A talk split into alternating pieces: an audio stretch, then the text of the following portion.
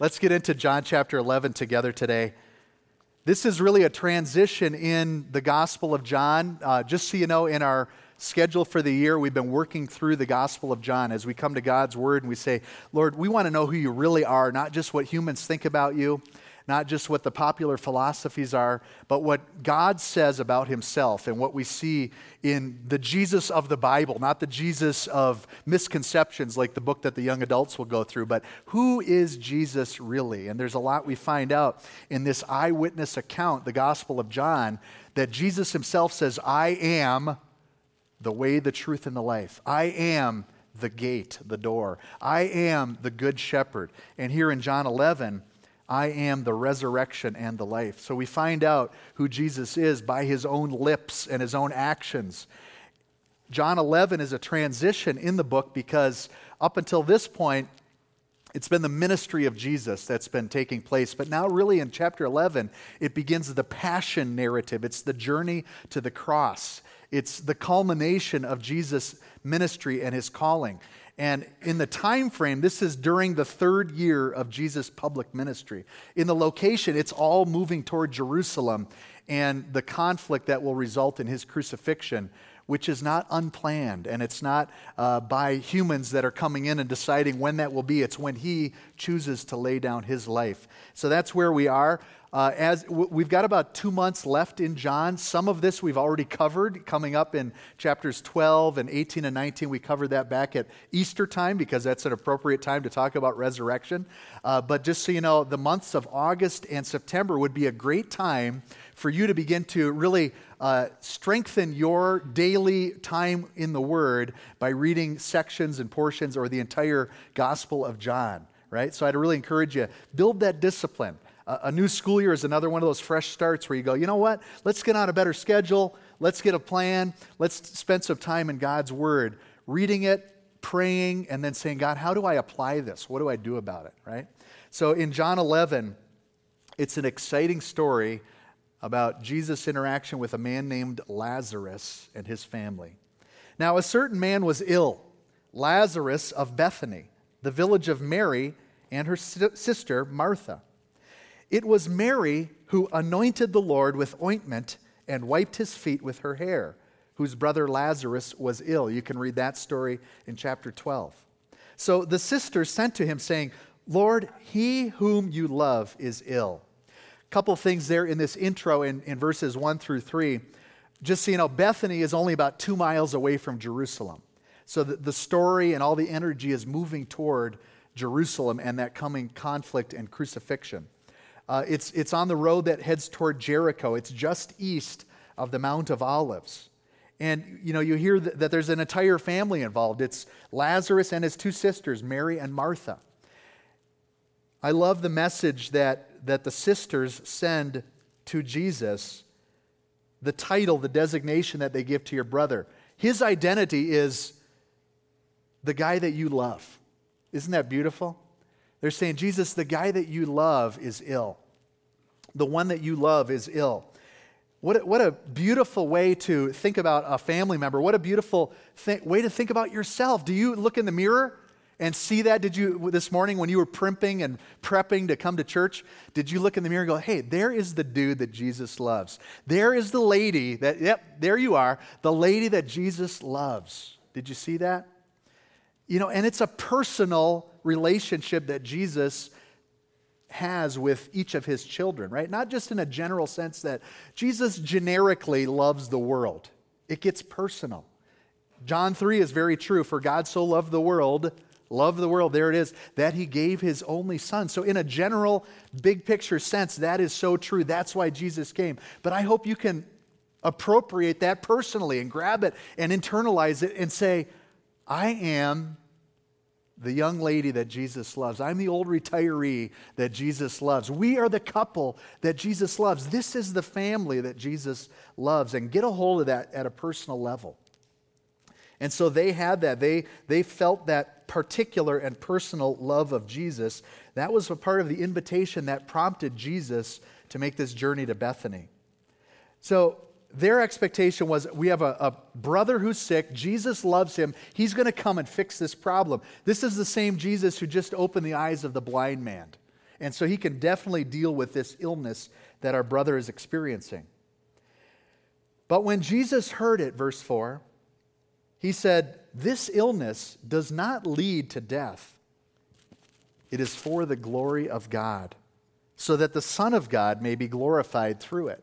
Now, if you know the end of the story of Lazarus, you know that there is some death along the way here, right? He actually is going to die. So Jesus' words here could be a bit confusing when he says this illness does not lead to death. What we're getting a glimpse of here is the eternal perspective that Jesus has in contrast to the temporary, fixed in time perspective that we function in every day. And so Jesus has gone, oh, yeah, there's, there's resurrection life at the end of the story. Relax, it'll be good. And it's all going to bring glory to God. It's actually not going to shine the spotlight on Lazarus and how cool he is and what an awesome testimony that he's going to have. He'll probably be doing school assemblies and going all over the nation writing books, right? No, Lazarus is a secondary character in this story. It's all about the glory of God and the glory of his Son, the Son of God, Jesus himself. So the healing that is to come, it, it's, it comes after death, but death is not the picture, and neither is Lazarus. Well, now, Jesus, verse 5, loved Martha and her sister and Lazarus, loved the whole family. So when he heard that Lazarus was ill, he stayed two days longer in the place where he was. Does that kind of make you scratch your head a bit? He loved them, so he didn't go. He hung out for a couple more days until Lazarus was not just ill, but good and dead. Uh, it doesn't seem like a very loving action from our temporal perspective on things, right? Like, you'd think if you really love somebody, you would hurry up and get over there. They're in need, they're hurting, they're at the hospital right now. Get over there. Get the lasagnas cooking and start showing some practical love here. And yet, Jesus stays where he is, a journey away from this Bethany family, and he waits. Well, why? Well, he's just told us because God is about to be glorified through this circumstance. The Son of God is about to be elevated through the pain and the sorrow and the suffering, and that's a good thing. How many of you look at the sorrow and the suffering and the pain as good things in your life? All right? Oh, man. Those of you that even raised your hand a little bit, you are some mature believers. You've, got, you've already got John 11 down pat. You know, we want to bypass that. We want to skip it. We want to cut right to the healing, the resurrection, the life, all the good stuff, the provision. And yet, there's times that God is glorified through the suffering and sorrow. And Jesus knew, you know, I could come and just heal Lazarus, lame, or I could wait until he's good and dead, starting to stink. And then I could come and show that I am the resurrection and the life. And through this family in Bethany, open the eyes of many to see me for who I really am. And Jesus knew that there was a greater blessing in store for them to be used to glorify God in a big way. And so he waited for two more days. Then, after this, he said to the disciples, Let us go to Judea again. The disciples said to him, Rabbi, teacher, the Jews were just now seeking to stone you, and are you going there again? Jesus answered, Are there not 12 hours in the day? If anyone walks in the day, he does not stumble because he sees the light of this world. But if anyone walks in the night, he stumbles because the light is not in him. After saying these things, he said to them, Our friend Lazarus has fallen asleep, but I go to awaken him. The disciples said to him, Lord, if he's fallen asleep, he will recover. Now, Jesus had spoken of his death, but they thought he meant taking rest in sleep. Then Jesus told them plainly, Lazarus has died. And for your sake, I am glad that I was not there, so that you may believe. But let us go to him. So Thomas, called the twin, said to his fellow disciples, Let us also go, that we may die with him. Man, there's just some, it's just a great narrative. There's just a lot of rich uh, dialogue going on here. Um, so we'll pause before he gets to, to Bethany and kind of unpack some of those verses that we've read together. Well, you know, the disciples are, are, are worried, they're nervous to return to the same place where Jesus, just a, the previous chapter, has escaped from being stoned because of proclaiming that he is one with God, that the Father and, and the Son are one. And so now they're saying, really, you seriously want to go back? This does not seem like a good idea, Jesus. This decision could result in your death. Now, in one sense, it's a prophetic message coming from these blockheads who don't really know what God is saying through them, because, yeah, that's exactly what is going to happen. Jesus' mission is about to be culminated in Jerusalem, and we're heading into that passion narrative that's part of the story that terminates in the cross or does it? There's a resurrection on the other side of death. And so all of the glory and all of the joy is on the other side of the sorrow and suffering that's to come. Here we hear Jesus speaking kind of both in a natural physical sense, but also with some hidden supernatural truth packed into it for those who have ears to hear, right? So in, in their mind, you know, they would look at 12 hours of nighttime and 12 hours of daylight. And they, you know, they, they would talk about the first hour, the second hour, the third hour. They didn't adjust their clocks for daylight savings time. They didn't break it into 24 pieces like we, we do. So, with the changing of the seasons, the, the amount of daylight would shift and, and flex as it does for us in this part of the world uh, but they would just have a shorter 12 hour period of daylight, right? So the, the, those 12 hours of nighttime are when the light of the world, the sun, is not showing. So, in a physical, practical sense, this clicks in people's minds, right? Yeah. If the sun is not out and you're trying to take a walk, you're probably going to get tripped up. You're going to walk in darkness. It's when the light is there that you can walk with confidence and safety. But in another sense, Jesus has already identified himself as the light of the world. Chapter 8, verse 12 I am the light of the world. Whoever follows me will not walk in darkness, but will have the light of life.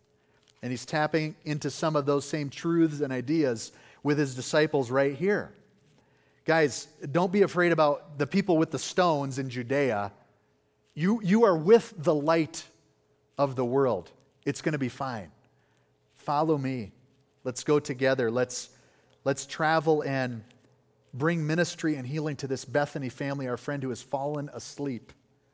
Uh, we don't use that phrase to talk about people who have died, but that's a common phrase in the Bible to talk about those who have fallen asleep. You see it back in the Old Testament, uh, usually like in the books of Kings and Chronicles. At the end of a person's life, it'll say, and he slept with his fathers. And that's a biblical way of saying he died. So, so it's not an uncommon idea, even in their history and their tradition at this time in history. Um, and yet, it, it's not a mistake for them to also kind of be hearing that in a natural way, to be thinking, well, um, we're scared about going to Judea. We know there's people there that are trying to kill us. The report we heard put the idea in our heads that he's just ill, not dead. And so we've got that rolling around. And now Jesus says he's sleeping. Let's hear it in the way of he's not actually dead, he's just taken a rest. So don't, don't be too hard on the disciples. There's some explanations for why they could hear it that way. And so Jesus flat out just says, Well, guys, look, what I meant is he's dead. And it's time to take that journey. In fact, I'm glad that he's dead because your faith needs to grow. Your belief needs to expand. Your trust in seeing God as glorious and his son as high and exalted needs to be lifted as well. So I'm glad not just for his family who's about to experience something miraculous or the Jews that are looking on, but also for you guys, disciples, who've been with me and heard my teachings and seen the miracles all along the way. Your eyes are about to be opened in a new way. And Thomas, now what about him? So we, we call him Doubting Thomas because at the end of the gospel, he's the one who he, he has to come and put his hands, uh, touch, touch the, the scars in Jesus' hands and, and side to really kind of, you know, I, I'm not going to just believe, I need to see with my own eyes. And so we call him Doubting Thomas. You know, and there may be some of that doubt in this verse. It, it may be in a sarcastic way. All right, let's just go with him that we may die too. I read it as courage. I read it as a guy who's saying, Yep, we are going to die. Let's, let's do this. Let's go. Let's roll. And I, I hear Thomas with some courage saying, I'm going to follow after him. In your suffering and sorrow, what do you do with that? Do you, do you face that with, um, without hope, all alone, in only your own strength? You know, leaning on your Facebook world friends to commiserate with you? Is, is that all that you've got when it comes to the sorrow and suffering that's inevitable in this life? Do you stuff it? Do you try to handle it on your own? Do you just turn to people who are also broken? Every one of us is broken. Or in your suffering, do you courageously come to the cross and follow after the one who is the author of life, the giver of life, and you come to him with obedience and surrender and courage and hopeful expectation and eyeballs that are lifted to see his glory and his kingdom with that hope of resurrection life. And my prayer is as we look at the story of Lazarus, you begin to develop some hope in your own life for those sorrows and sufferings that you face. Man, there is a, there's some beauty in digging into a solid theology of suffering. Don't bypass it. Don't skip past the, the sorrow and the death and the four days in the grave because you want to hear the, the good stuff that comes on the other end. Look at what God is doing and growing in you and bringing glory to Himself through the pains and hardships of this life. We'd like to bypass that, get right to the good stuff, and yet there is glory to be revealed as we suffer and even as we finish life well, as we run right up to that finish line.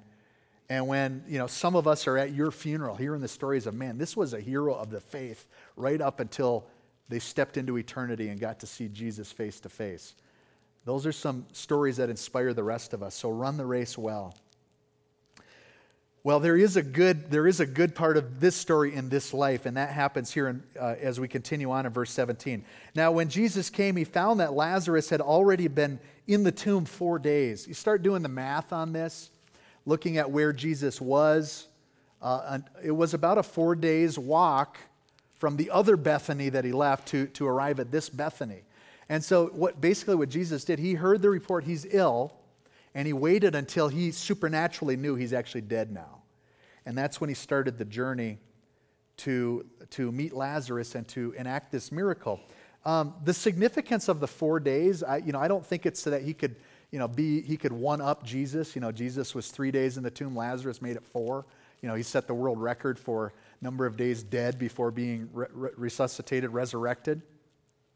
Um, not, not resuscitated, scratch that. Resur- uh, risen, risen from the dead, right? And, and it was precisely that idea of uh, resuscitation would be the risk if it was less than three days. So even today in science, there's debate and question of what is death. It used to be when the heart stops. Okay?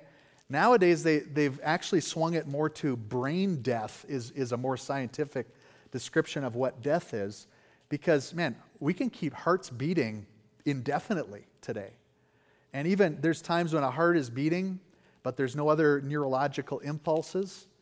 And that's a time when doctors, physicians start talking to family members about donating organs. And so, really, even today, we're not really sure what is death. When are you dead? Is it when your heart stops? Is it when your brain stops functioning? It's, that's up for grabs. And, and we're living in the year 2019, and we're still trying to figure out what death is. Well, at this time in the ancient Near Eastern world, uh, there was also confusion, ambiguity about what is death. And so they had a belief that after three days, that's when the soul really departs from the body. Until then, it's kind of hovering around, may make a reconnection. But after that point, there's decomposition starting to happen. There's no going back at that point. So, really, three days is a pretty key number at this time in world history when it comes to what is death. If Jesus had been there only two days after Lazarus' death, if he had set out when he first heard the message that he's ill, instead of waiting two days and then a four days journey, it would be possible that some would say, oh, Lazarus wasn't actually dead. His soul was still hovering nearby, and Jesus just resuscitated him. So part of the miracle plan was let's wait until there's some stench, and there will be no doubt that this guy is dead. So Bethany was near Jerusalem, about two miles off, and many of the Jews had come to Martha and Mary to console them concerning their brother. That's key. There's going to be a crowd assembled to see what God is about to do. So when Martha heard that Jesus was coming, she went out and met him, but Mary remained seated in the house. We've, we've seen that elsewhere in the Gospels of the, the personalities of these two sisters. One is always kind of right in there where the action is, the other one it, it takes a more passive role. And so, once again, Martha is the one that's going right out, Mary is, is remaining seated. Martha said to Jesus, and listen to the faith that she has here Lord, if you had been here, my brother would not have died. You, see the anguish, the sorrow that she's got. She's lost her brother. And yet, even in the midst of that sorrow, there's faith that's still alive, knowing that Jesus could have healed her brother if he had been there. And more than that, verse 22 even now, I know that whatever you ask from God, God will give you. Jesus said to her, Your brother will rise again. Oh, that, that's a, that's a, a very uh, gray statement that can be taken either way, right? Your brother will rise again. And she takes it in maybe the, the, the less hopeful way. Maybe there's a little bit of, of hope and joy starting to spring up in her heart as Jesus says these words, but here's how she hears it. Well, I know that he will rise again in the resurrection on the last day. And there was expectation within Judaism of resurrection at the end of time. So she's hearing Jesus kind of giving the same comfort that we give to people at funerals today, right? Well, you, you know, you'll, you'll see them again in heaven. You'll hear that wisdom uh, shared at, at funerals, right? And she's kind of hearing it, taking it in that way. Like, oh, you know, there, there's an afterlife. And then Jesus says to her, I am the resurrection and the life. Whoever believes in me, though he die, yet shall he live. And everyone who lives and believes in me shall never die. Do you believe this? She said to him, Yes, Lord, I believe that you are the Christ, the King, the Messiah, the anointed one. That's what the word Christ means. You are the Son of God who is coming into the world. And there's some truth rolling off the lips of this grieving sister right here. She professes and, and confesses, You are the King, you are the Son of God.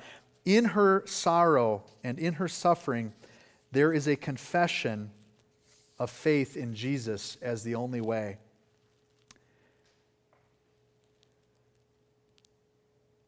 Jesus also, just as he did with in terms of love, you know, not just a generic love for the whole world, but a particular love for this family in Bethany. Not just a generic resurrection life that comes at the end of time for everyone, a particular personalized resurrection that's about to affect your family, Mary and Martha, and your brother Lazarus. And she says, Yes, Lord, I believe. Let me, let me pause and ask you Have you made a personal confession of faith in Jesus. That's a, that's a key step. H- have you just been around church for a long time, hanging out with Christians, reading your Bible? Have you made that personal confession of faith in Jesus Christ as your Lord and Savior? It's pretty key. And He invites you to proclaim that He is the King and declare with your mouth and publicly in an audible way that other people can hear it. He is the King. He is my Savior. He is the Lord. If you haven't done that, today would be a great opportunity right at the end of church to come on up front and have some people pray with you and say, This is the day that I'm going to join Mary and Martha in declaring, Mar- Martha in this case, declaring that you are the Lord, you are the Son of God who's coming into the world. And when she had said this, she went and called her sister Mary, saying in private, The teacher's here, and he's calling for you. Again, that personal Lord and Savior knows Mary as well and sends Martha to beckon her to come to him as well. And when she heard it, she rose quickly and went to him. Now, Jesus had not yet come into the village, but was still in the place where Martha had met him. When the Jews who were with her in the house, consoling her, saw Mary rise quickly and go out, they followed her, supposing that she was going to the tomb to weep there. Now, when Mary came to where Jesus was and saw him, she fell at his feet, saying to him, very much like her sister did, Lord, if you had been here, my brother would not have died. When Jesus saw her weeping, and the Jews who had come with her also weeping, he was deeply moved in his spirit and greatly troubled. And he said, Where have you laid him? They said to him, Lord, come and see. Jesus wept. So the Jews said, See how he loved him. But some of them said, Could not he who opened the eyes of the blind man also have kept this man from dying? Now, when, when, the, when the young adults go through the study of looking at who is Jesus really, they're going to have to wrestle with some passages like this because we're really seeing the humanity of Jesus in these verses. Jesus experiences human emotions, deeply troubled, moved in his spirit, weeping. There's a very human side to this part of Jesus' ministry. You know, he, he's, it's as if he's going right through the story like any human does without being God who stands outside of time and knows that resurrection is about to happen. And this is where we come up with that mysterious, complicated phrase He's fully God and fully man.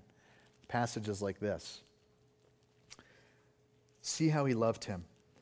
And, and the, the reactions of some of the crowd, I don't take it as a snarky comment. I take it as just that sorrow of saying, man, he, he just opened the eyes of a blind man. If only he were here he could have kept this man from dying as well. There's hope there. There's some faith in Jesus' ability to work and to move.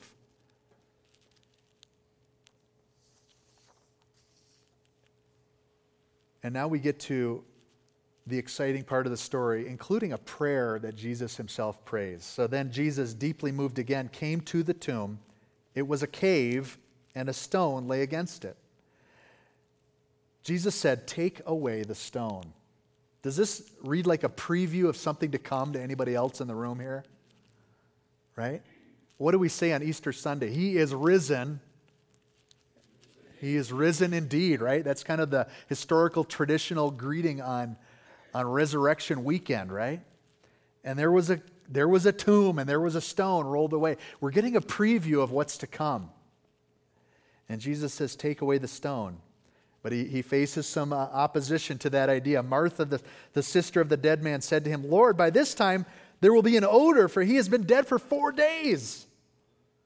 Jesus said to her, Did I not tell you that if you believed, you would see the glory of God? So they took away the stone, and Jesus lifted up his eyes and said, Here's the prayer Father, I thank you that you have heard me. I knew that you always hear me. But I said this on account of the people standing around, that they may believe that you sent me. This could be a template for public prayer for us, right? Like there's an authentic prayer between Jesus and God. This is not just a, a, a show for the people gathered around. In fact, it's a continuation of the prayer he's already been praying.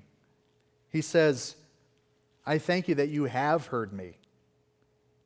I knew that you always hear me. He's been talking to his Father all along. It's right in line with everything that Jesus has been telling us in the Gospels. You know, I don't come uh, on my own authority, I don't come seeking my own glory. I come under, submitting to the authority of the Father, doing his will, bringing glory to him. And so it's in, it's in continuation of what we've already seen here in John's gospel. And so there's prayer that's already happened to this point. There's prayer now at the moment of raising Lazarus and this miracle that's going to be very public. And yet, even in the prayer, there's an acknowledgement and an awareness of who is present. So I think that's a good template for how we do public prayer, right? It's not a show. You know, if you're called to come up and, and lead in prayer before we sing a worship song or, or in, a, in, a, in your life group, you're asked to open the meeting in prayer or ask God's blessing on the meal. It's not showy, it's an authentic, real communication between you and the personal God who knows you and loves you. And yet there's an awareness and a recognition about the, the people present. I hope you prayed differently uh, from the microphone on a Sunday morning than you would back in the preschool room when you, when you lead the, the, the tots and twos kids in, in prayer, right? Hopefully, you're going to contextualize the prayer into a way that invites them to join into your communication with God. And that's what Jesus is doing here. He's praying in, in, in continuity with the prayer that he's already been praying to the Father. And then he's also praying in recognition of the people standing around because he knows that something big is about to happen and their eyeballs are going to bulge out of their heads in just a moment, metaphorically. Verse 43 When he had said these things, he cried out with a loud voice, Lazarus, come out. The man who had died came out, his hands and feet bound with linen strips and his face wrapped with a cloth. Jesus said to them, Unbind him and let him go. If you look back at chapter 5, verse 25, there's a prophecy about this day and about a day that comes to all of us. Verse 25 Truly, truly, I say to you, Jesus says, an hour is coming and is now here when the dead will hear the voice of the Son of God and those who hear will live. And we're seeing that fulfilled right here in the story in Bethany, a family that's impacted as the Son of God comes and declares with authority over death, over the grave, come out. It's a different type of resurrection than Jesus. Noteworthy difference there. When, when Jesus is raised from the dead, the grave clothes are still intact, lying in place in the tomb. Lazarus comes out, he's still tied up in those grave clothes. Lazarus is being raised to a, you know, 1.0 kind of life. Jesus comes out in a 2.0 body.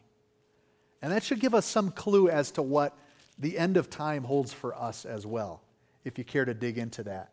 Uh, what does that resurrected life look like at the end of time when Jesus comes? Uh, most of us are not going to experience what Lazarus did. It's kind of a unique uh, story. Now, it, it, it, still happens. It happens on occasion. It's not about the, the, glory of that dead person who gets to live for a few more years and then die again, like Lazarus does. In fact, he's not a very key person in the story. We don't hear any dialogue from him.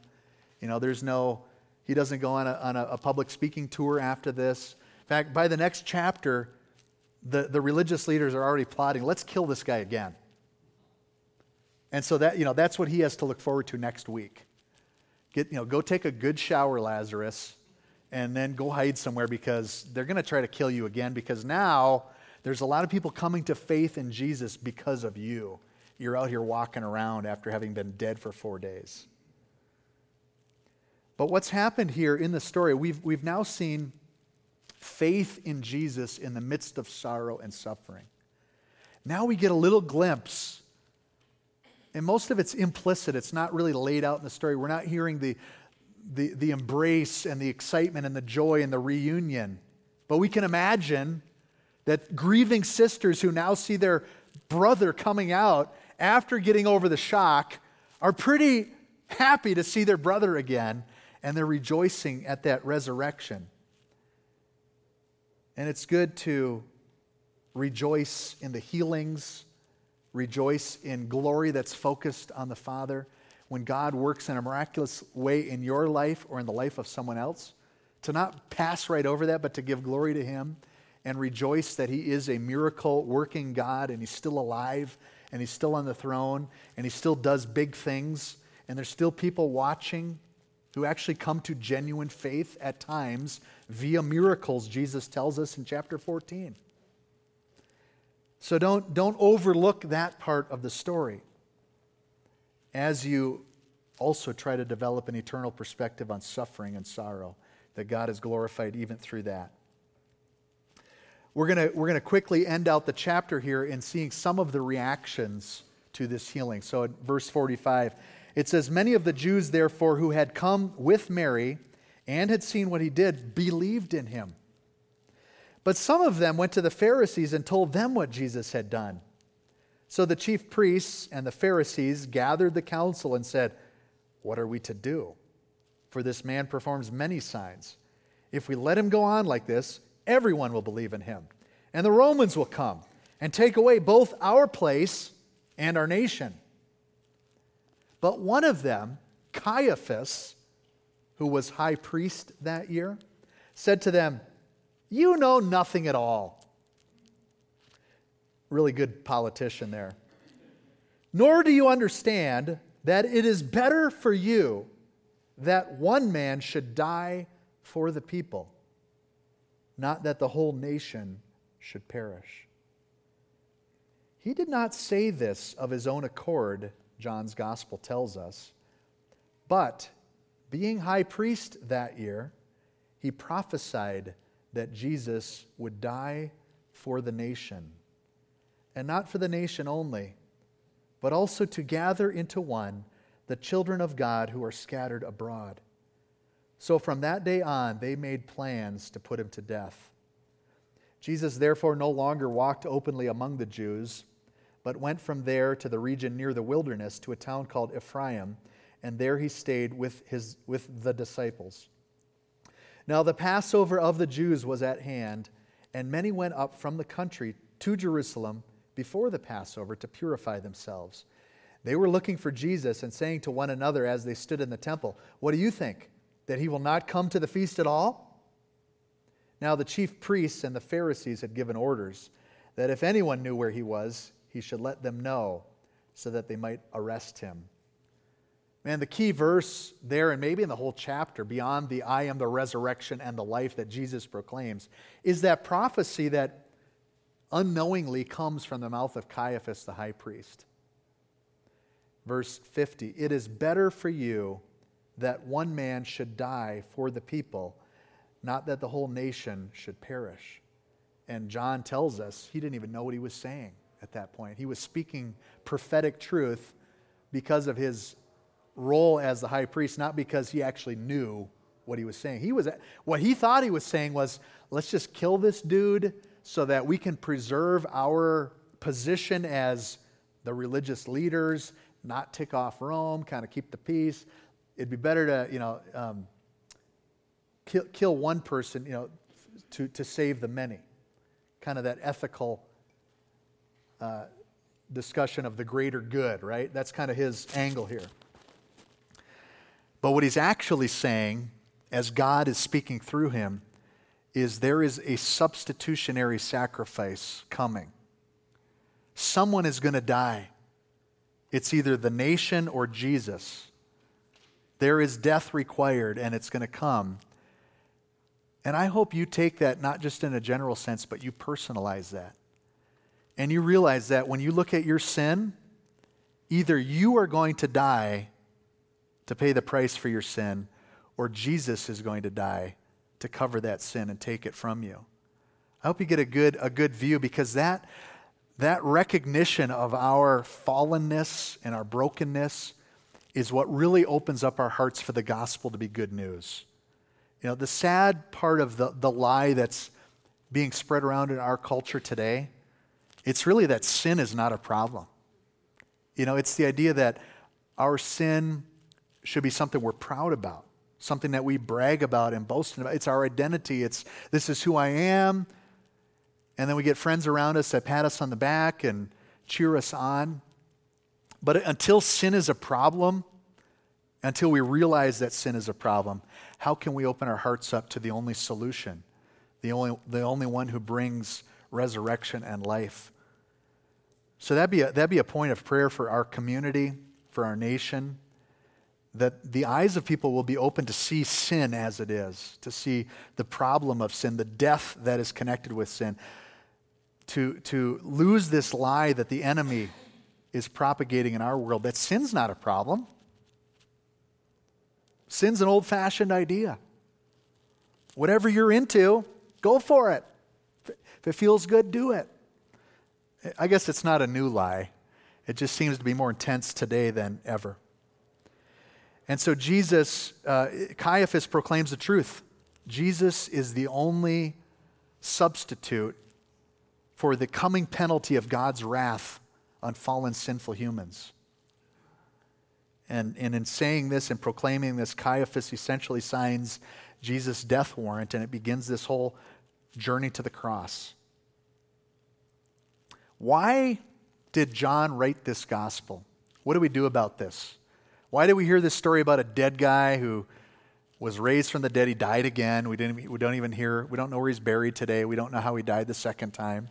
We don't know when that took place. Why is this little story in the good book that we come to to know who God is and to know how to be with Jesus? Well, thankfully, John tells us the purpose of the whole gospel in chapter 20, verse 31. And we'll end with this. These things are written so that you may believe that Jesus is the Christ, the Son of God, and that by believing, you may have life in his name. It's not just an abstract uh, truth when Jesus says, I am the resurrection and the life. It, it gets personal. And he has you in mind, your family, your sisters, your brother, your spouse, your kids. He knows you by name. He's moved when he thinks about you. There's probably some weeping at times when he looks at the circumstances in your life. And he knows exactly who you are. And he says, I love you, and I am the resurrection and life for you personally. And I gave you my word and I put my spirit within you so that you can live as my sons and daughters. Can we go to him in prayer today and in surrender? Why don't we stand together? Give thanks to him for his resurrection life. Lord God, I thank you for this assembly of people gathered together to see you as you are, to grow in our faith in you, to believe in your name, to believe that you are the King, you are the Son of God and in so doing, to have life in your name. We thank you for your great love for each of us personally. Thank you that you look into each heart, you see men and women here today, you say, You're my son, you are my daughter. Pray, God, that if the, the enemy has blocked our ability to hear your voice, calling us by name, reaffirming your love for us today, that you'd open our ears, that by your Spirit you'd draw us once again to surrender, to openness to you, that we'd come and fall at your feet ourselves and encounter you in a fresh way. Thank you for the resurrection life that's only found in you. Thank you for hope in the midst of sorrow and grief. Thank you, Lord, for the ability to bring glory to you as you work in miraculous ways in our lives and in those that we love. And we do give you all glory and praise today in Jesus' name. Amen.